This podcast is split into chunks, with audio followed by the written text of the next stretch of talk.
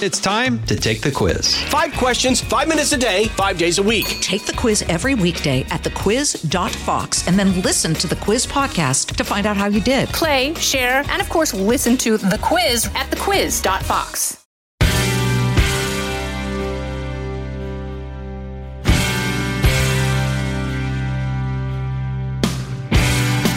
I'm really glad you joined us today for this important conversation with a fellow broadcaster and someone who is using his platform outside of his regular job to bring awareness to health challenges he faces to try to help others. Chris Carrino is the play by play announcer for the Brooklyn Nets and founder of the Chris Carrino Foundation.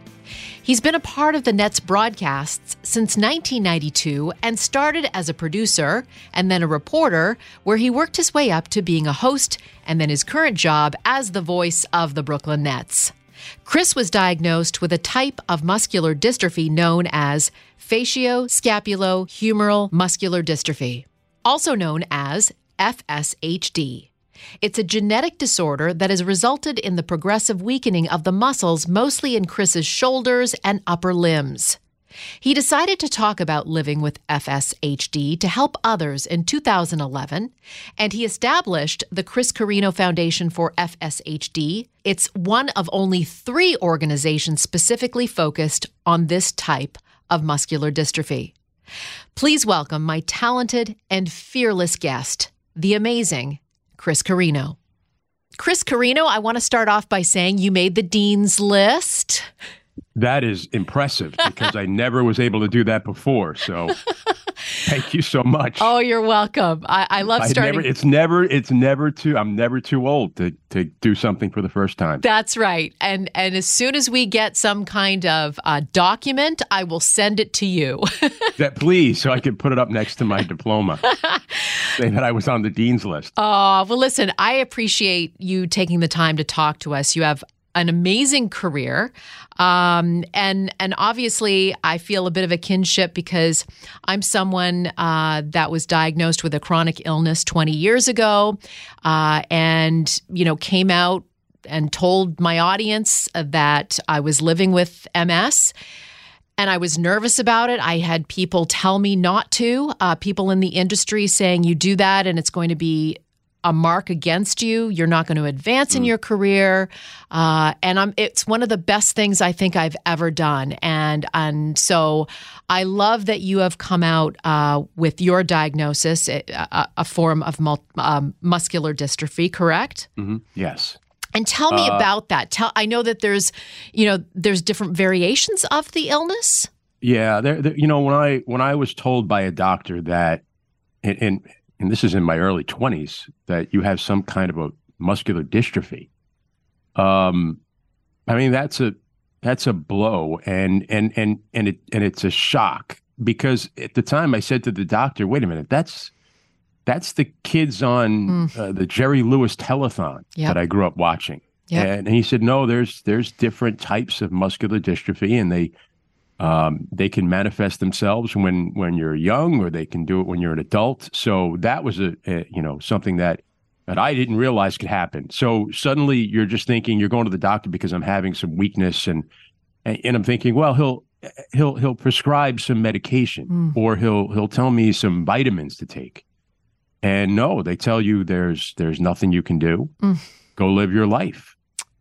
And um, you know, I relate to what you were saying a little bit before, and I'm sure we'll get into that uh, as we go along here in the conversation. But um, at that moment, for me, um, it wasn't it wasn't life altering. You know, it was a bit concerning. Mm-hmm. Um, I, I if if I was walking uh, and I and I might stumble or or step in a in a crack or something like I I might fall. But you're you know you're 20 something years old. You just get back up and. Yeah yeah, you noticed that my arm was getting a little skinny and I couldn't run the way I used to, but these are not life changing events. Mm. Um, it's a gradual process. Uh, the scary part is the mental part of it. Mm. You're you're now being you're you're now given a diagnosis where all right, this is what's going to happen to you over the next 10 years, over the next 20 years. And suddenly all these things that you thought you were going to uh, the ways you were going to live your life are now you have that in the back of your mind.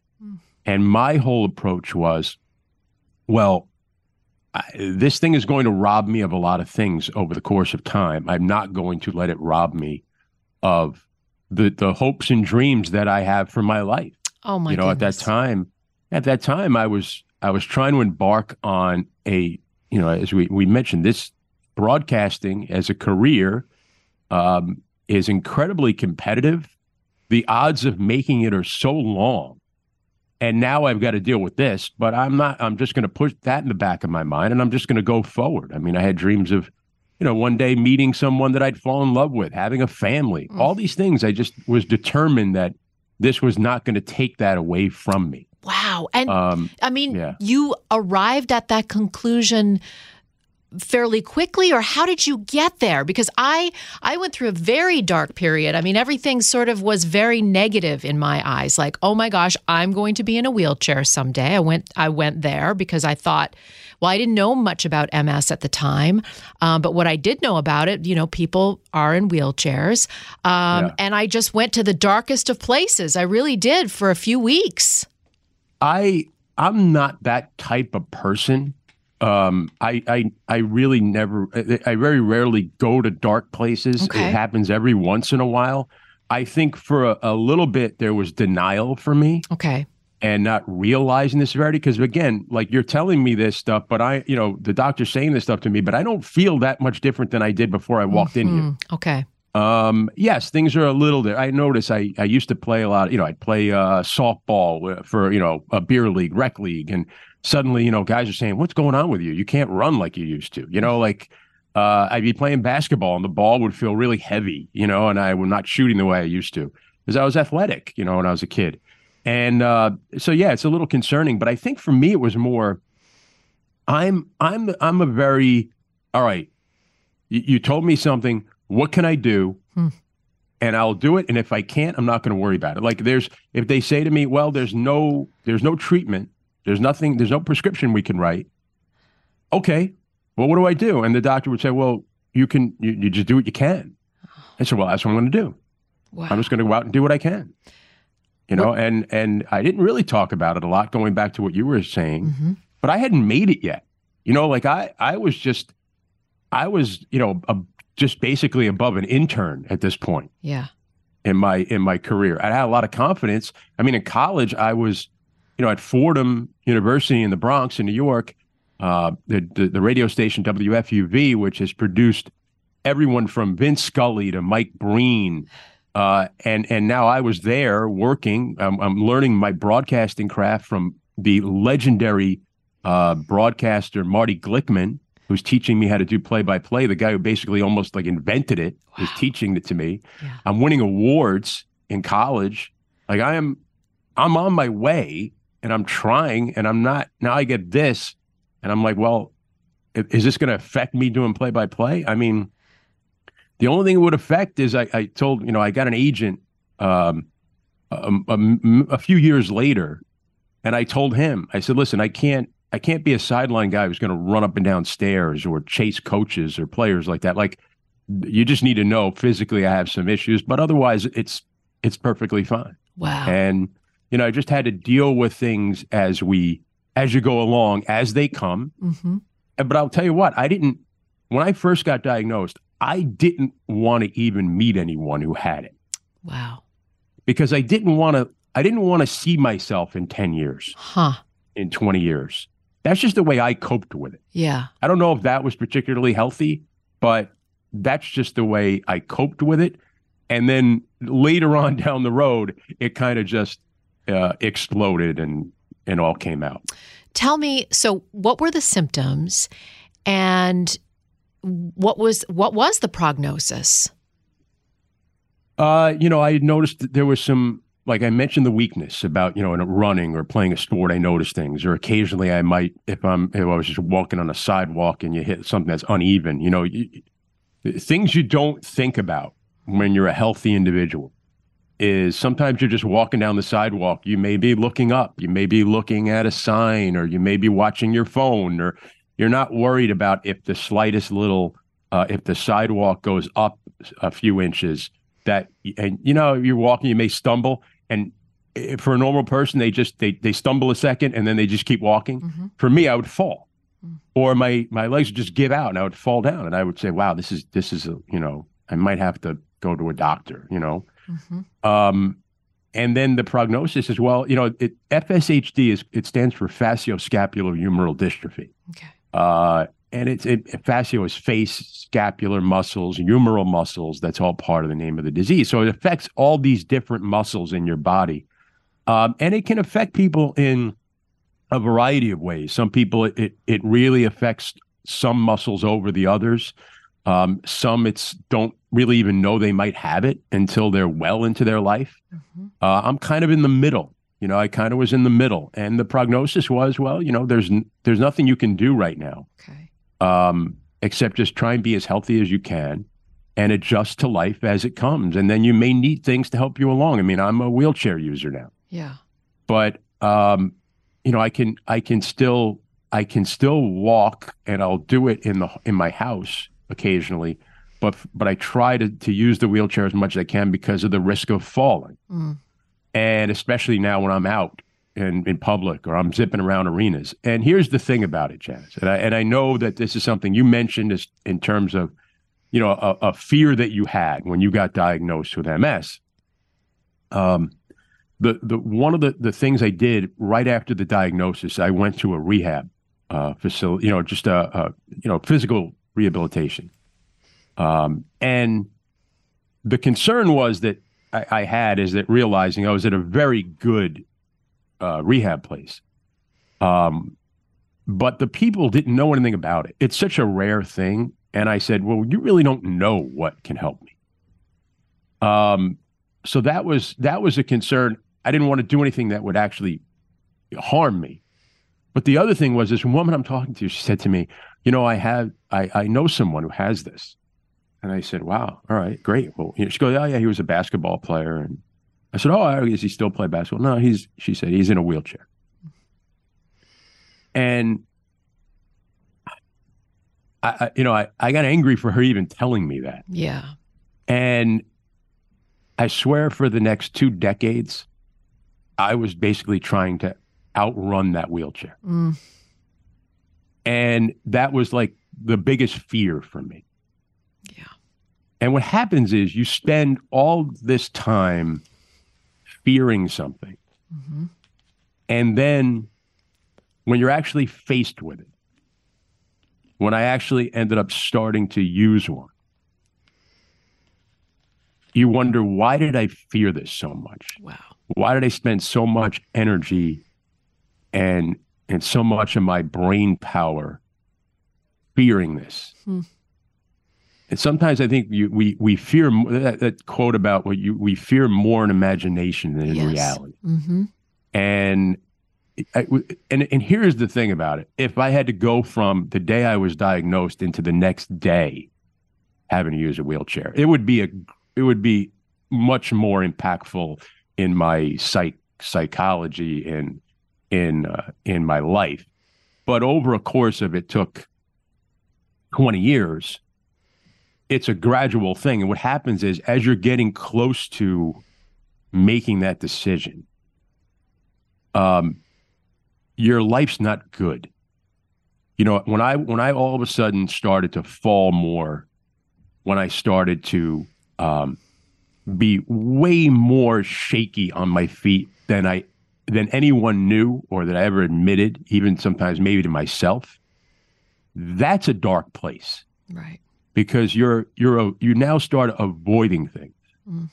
things that you love to do you're making excuses not to do because you know you might not be able to do them Hmm. you know if i wanted to go to a ball game with my son i was now something i loved to do with him i was getting to a point where i was afraid to be out in crowds because somebody was going to knock me over i couldn't get out of a chair by myself like and I was going to have to ask somebody for help there if I was going to have to get out of a chair. Like I couldn't go up the stairs. Like, and I would now make excuse. Well, I'm busy. I'm tired. I don't want to do it. So you're suddenly not doing stuff that you love to do, and that's no way to live. Yes. So when I started using, I mean, the day we brought, we went to a you know local place. It wasn't anything that I went to a doctor and got fitted for something. Just I needed something to just help me get around. And my wife Laura and I went to this place, and we just came home with it with a uh, an electric chair, you know, electric wheelchair.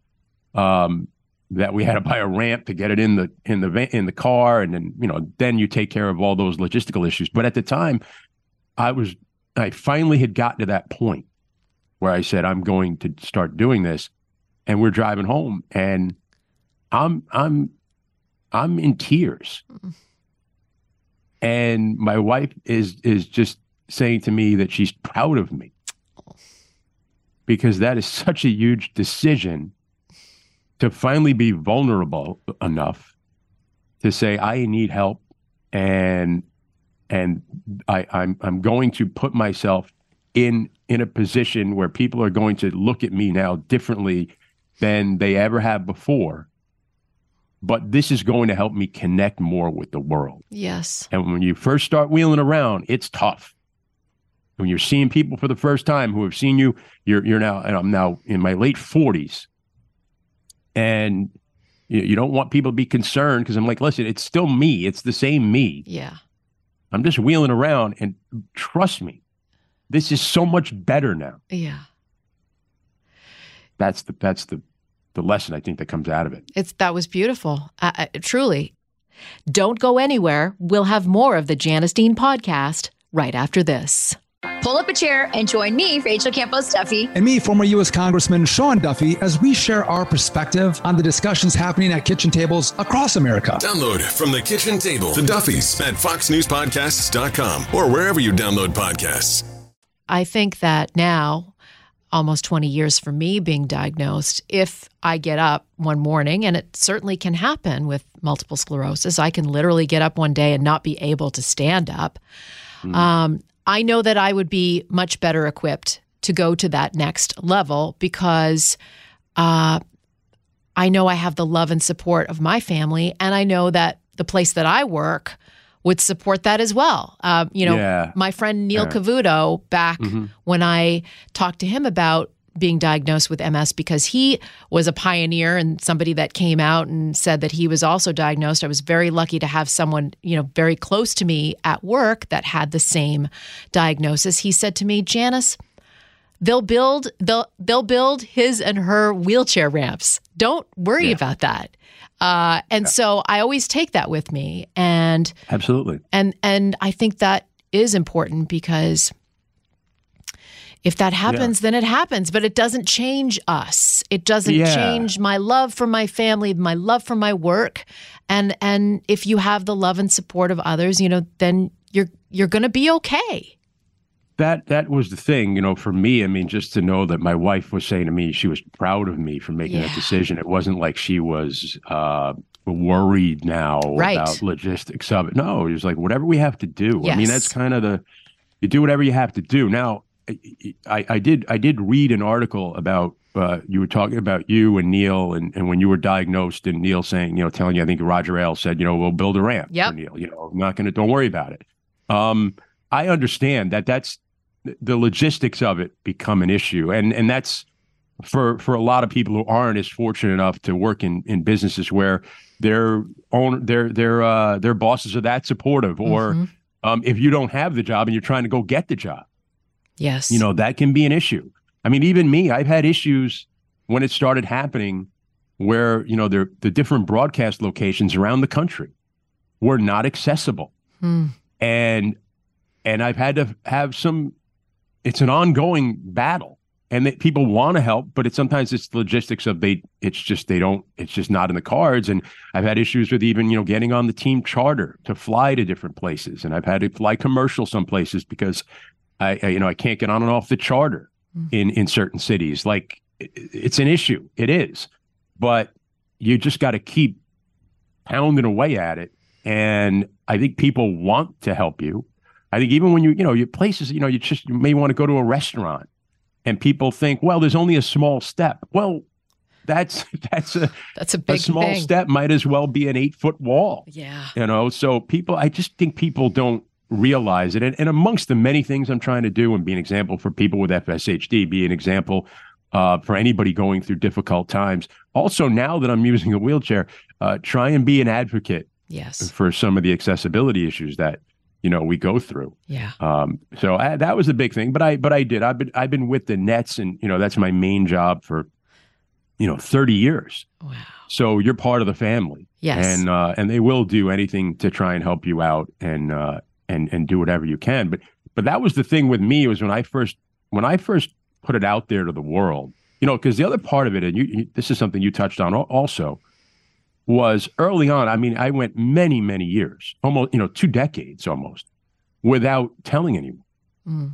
And I think what happens is you'll hide it as long as you can hide it.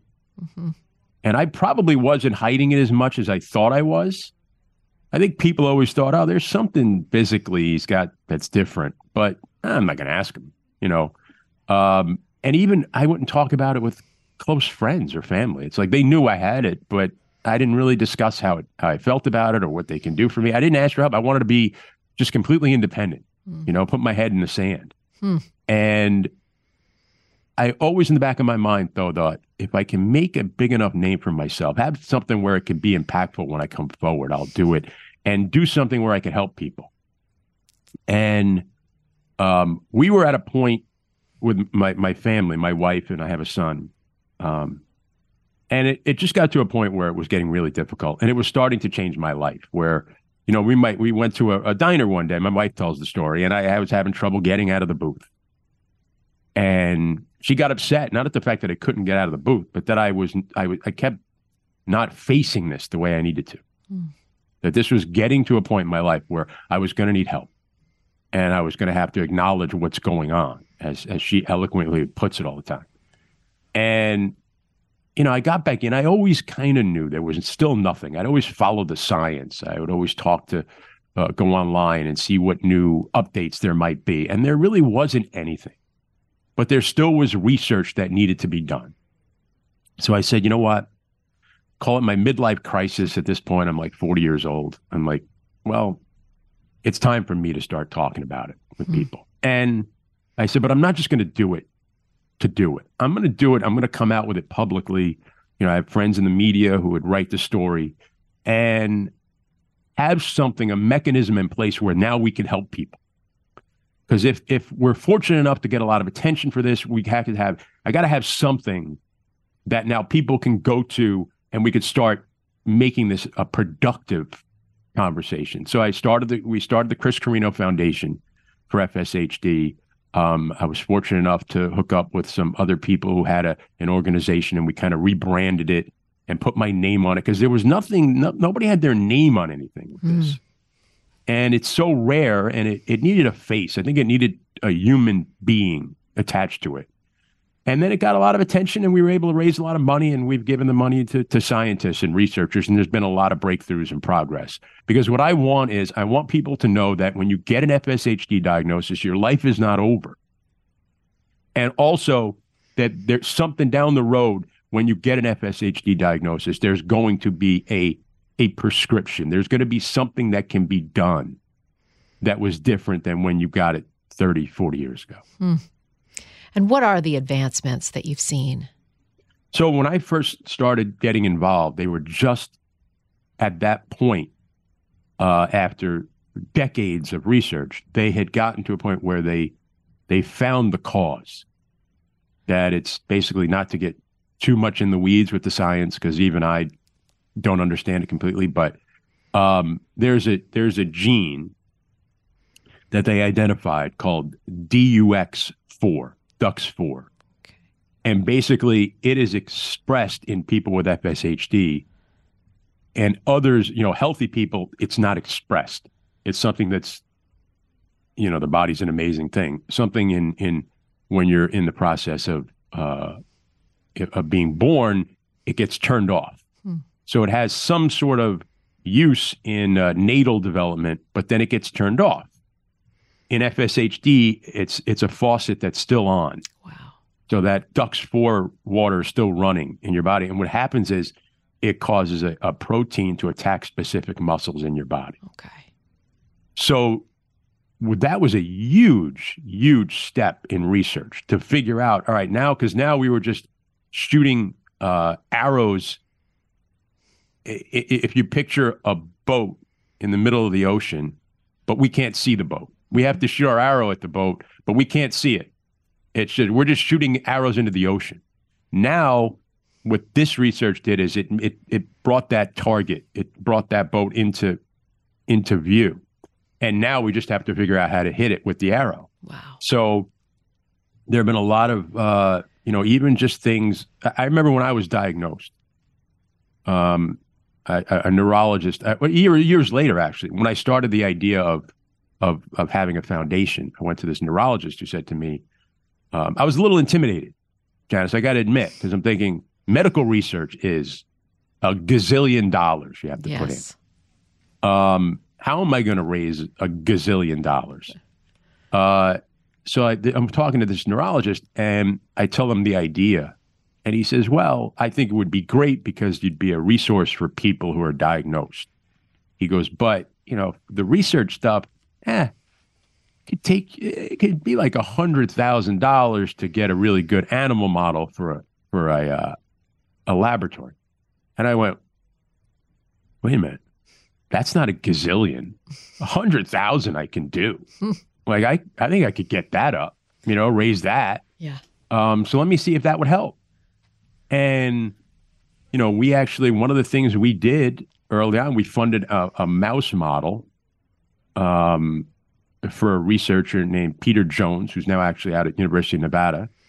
And one of the things that I've always had a stipulation on whenever we rate, whenever we donate money to researchers is that um, we want them to share the information with as many people as they can.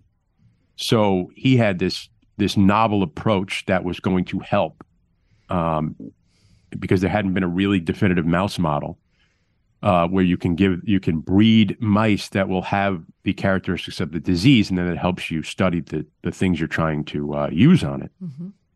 Well, he shared it now with dozens of labs around the world who are using this Peter Jones mouse, or he'll call it the Carrino mice, you know, oh. um, and and it's helped advance other labs with their research.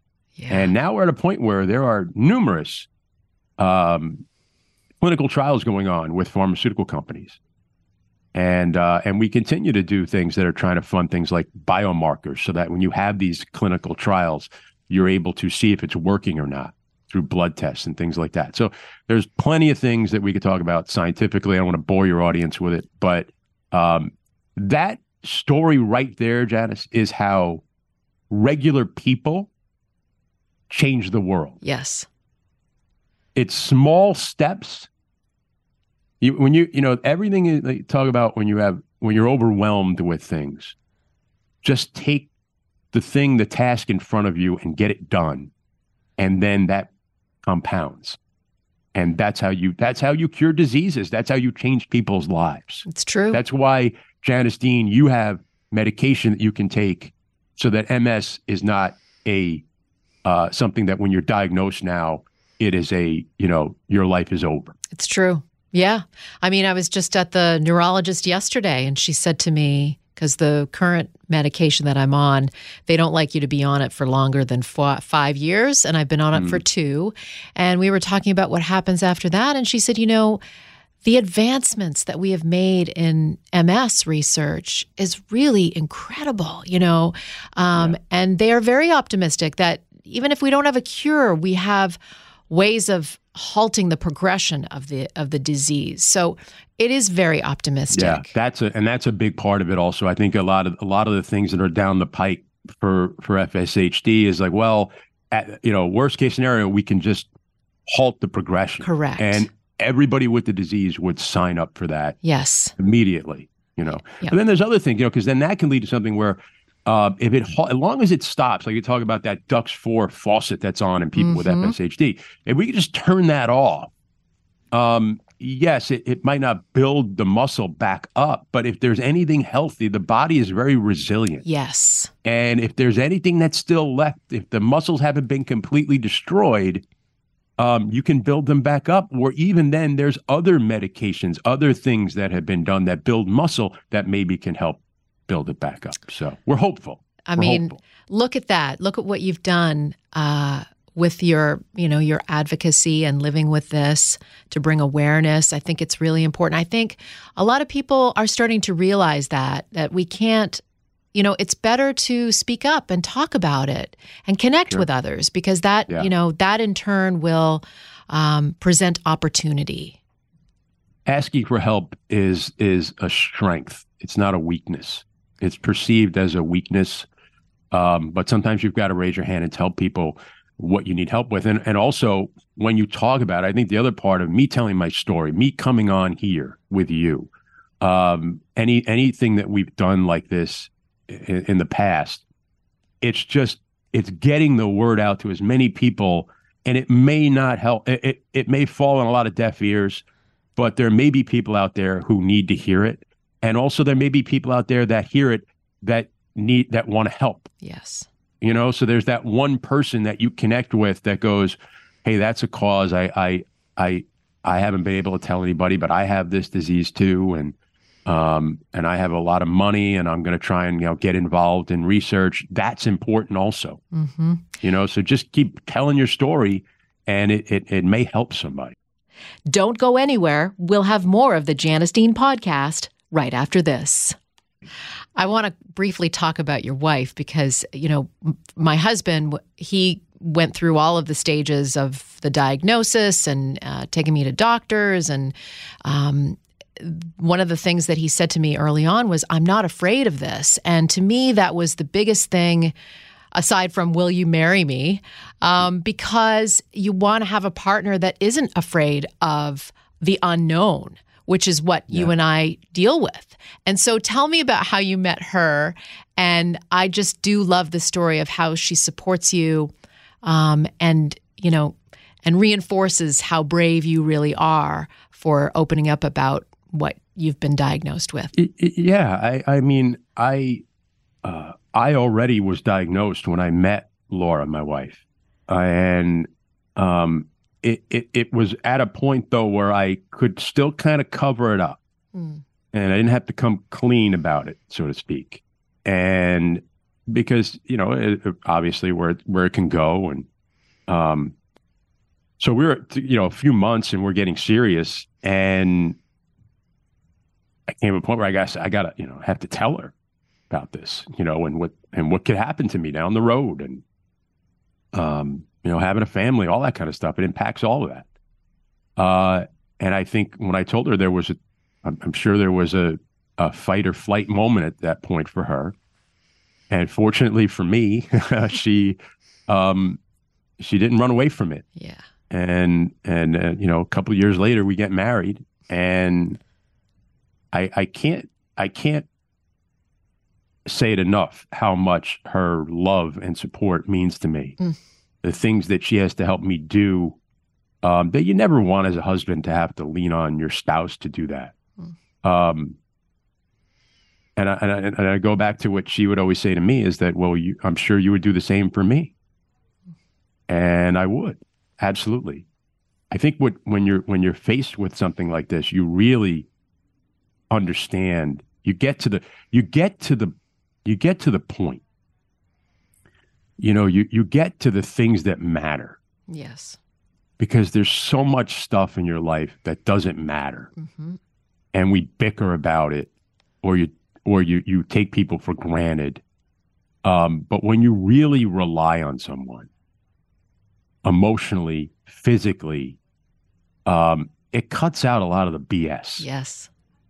It does. So if you really find someone you know in sickness and in health right that's that's the value you take. And i think so many people just sort of just it, it's just words. But when you really live it i mean and you know that that that you know you have somebody that loves you and and and and will will support you and then and be there when things go a different way because your life changes. Mm-hmm. And you know that that was I, I gave this speech at the very first dinner that we had for the foundation and I said there was a time but you know, before I met my wife, that I felt like damaged goods. Yeah. I was the I was the dented can on the shelf, and uh, that people were just going to leave there. And she was probably the first relationship that I had that I didn't I didn't feel that way. And I wasn't afraid to be vulnerable. And um and you know, is it a is it, you know, you have the same it's still life. You know, you still have to deal with the same things that everybody deals with in your relationships, uh, etc. But um it, it does it's funny because I talk about a friend of mine who has uh who has um cerebral palsy you know, who said to me, "We all we wish we could have all figured out this stuff in a book, yeah. but unfortunately, we have to go through it. We do to learn these lessons. Um, but I think that's why people that are listening to this, maybe who don't have the kind of issues that we have, um, can understand it a little bit more and how they should approach their relationships in their life and know that hey, um, that person that I'm with, it, it, it, let let put away all the other BS and just get straight to the point. Do they love you? Would they do anything for you? Yes. That's what's most important. Absolutely. And, you know, tell me about your son because I didn't tell my kids about my diagnosis until uh, my son Matthew had a teacher who was in a wheelchair, also diagnosed with MS. And he came home one day and told me about this teacher and how cool she was and um, and how she discussed her illness in class, you know, obviously because she can't hide it. And mm. I remember him coming home and telling me about her. And it was a beautiful way for me to say, I have that too. So, how did you tell your son? You know, it, it's it's uh, it's one of those things where he's growing up and you know he can see it. You know, I, I I'd have to tell him I can't I, I can't go out and run like the other dads or you know and you're at your you know and, and listen i still coached uh, little league and i still coached direct basketball. Um, but he knew from early on that there's just certain things that i have a i have something going on and there's certain things that i can't do. And he, the other part of it he's got to help me with a lot of stuff. Mm-hmm. and especially as he's gotten older i mean he's a he's a great help you know and and if sometimes you know we can get into you know logistics of how when I um, when I travel with the Nets, I have my partner, longtime radio partner Tim Capstraw, who literally helps me with things in my room. Sometimes he'll have to help me get off the bed and and get up to my feet, or you know, get onto the chair. There's so many things that he does um, that I need that. And when I travel, I do NFL games for this Compass Media Networks, who've always been so great and supportive. I have my neighbor goes with me because he loves football. He's got mm. the hmm. empty nest and he wants to go on the weekend trips with me, and he can help me. So he comes with me. But then there are other times when I may need to go somewhere, and, and my son will come now, and he's 18 years old. He's 19 years old, just turned 19, so he can help me physically do those things. Yeah. Um. So he's had to help me with things that you never want to have your son. You know. Uh, have to help you do.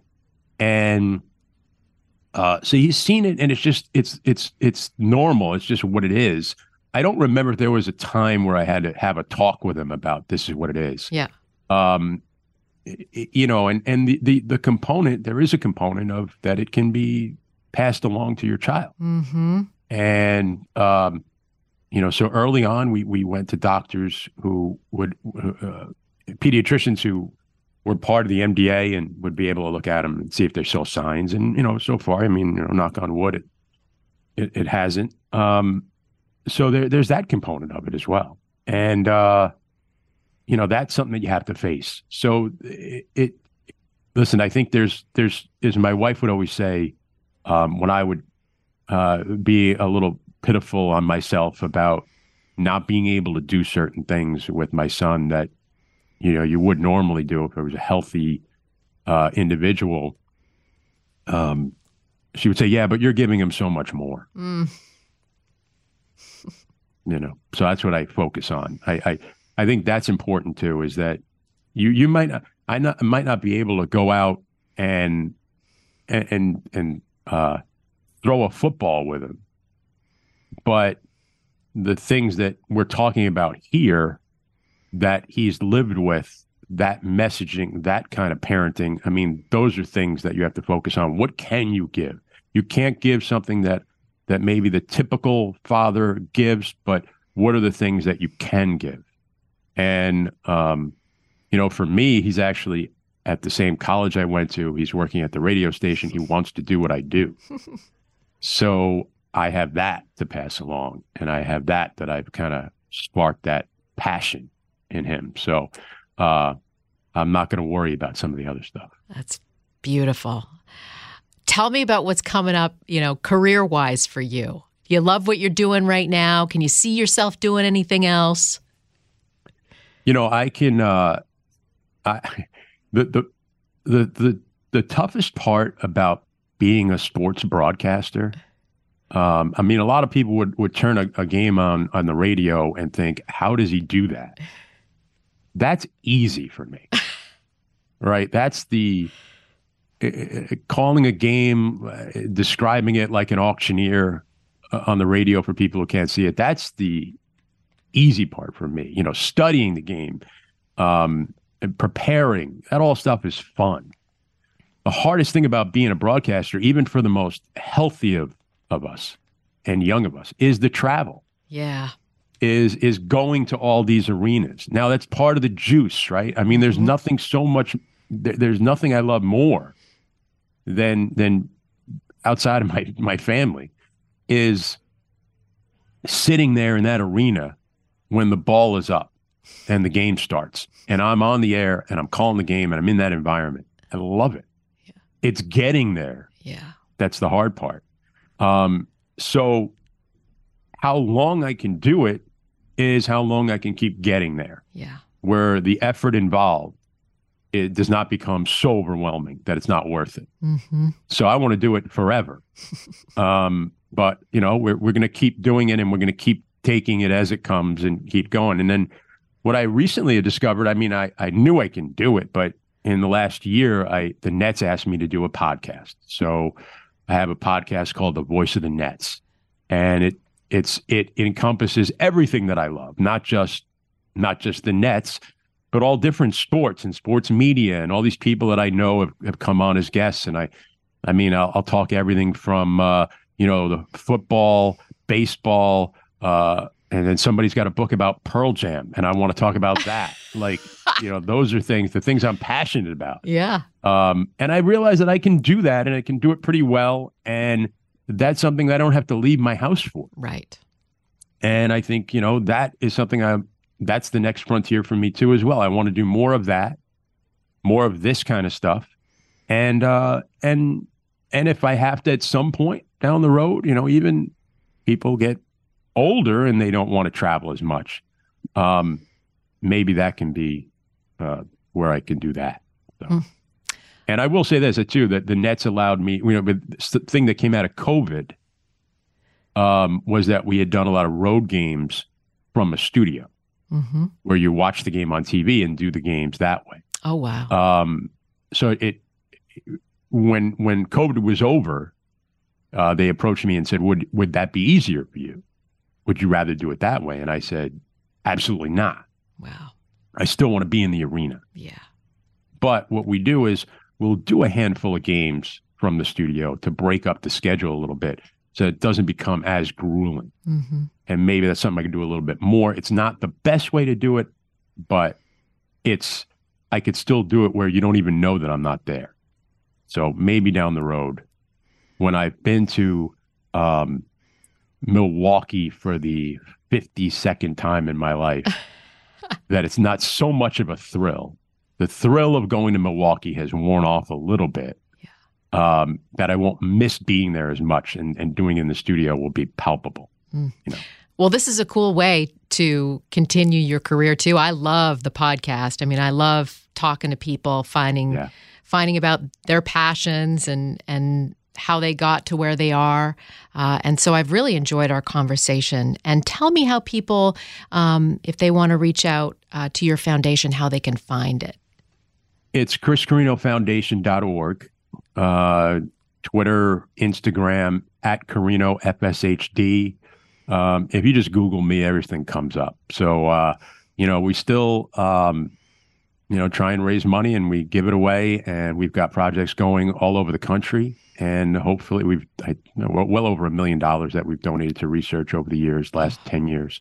Um, and if anybody out there, just even just to spread the word, even just share this interview with people, and uh, you know, hopefully, you may reach someone who needs to to hear stuff. Yep. Well, listen, um, to be continued. I want to help uh, in your journey and helping spread the word. And you've also really inspired me, you know, to do a little bit more um, in in. Well, thank you. Yeah, I, I think it's important. I'm just happy to be on the dean's list. I mean, that was the.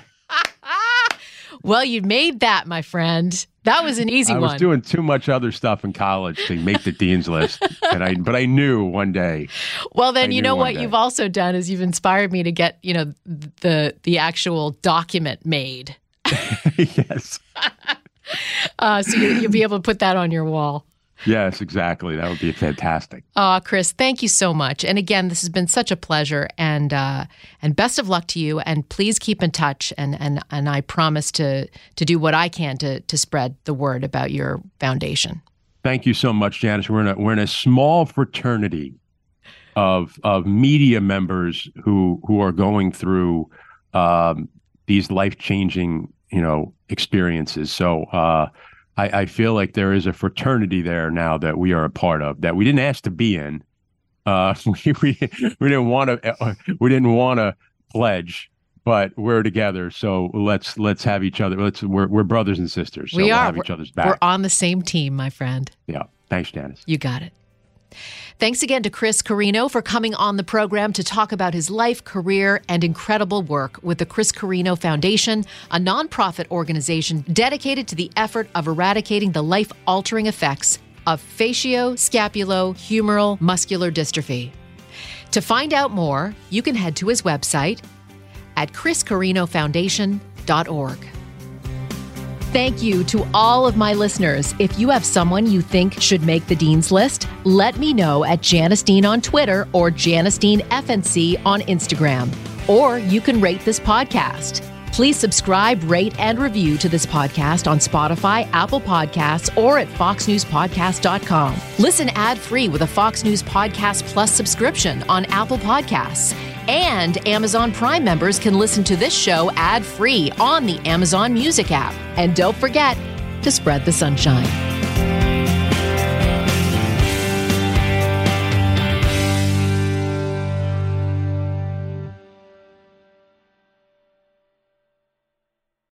This is Jimmy Failla, inviting you to join me for Fox Across America, where we'll discuss every single one of the Democrats' dumb ideas. Just kidding. It's only a three hour show. Listen live at noon Eastern or get the podcast at foxacrossamerica.com.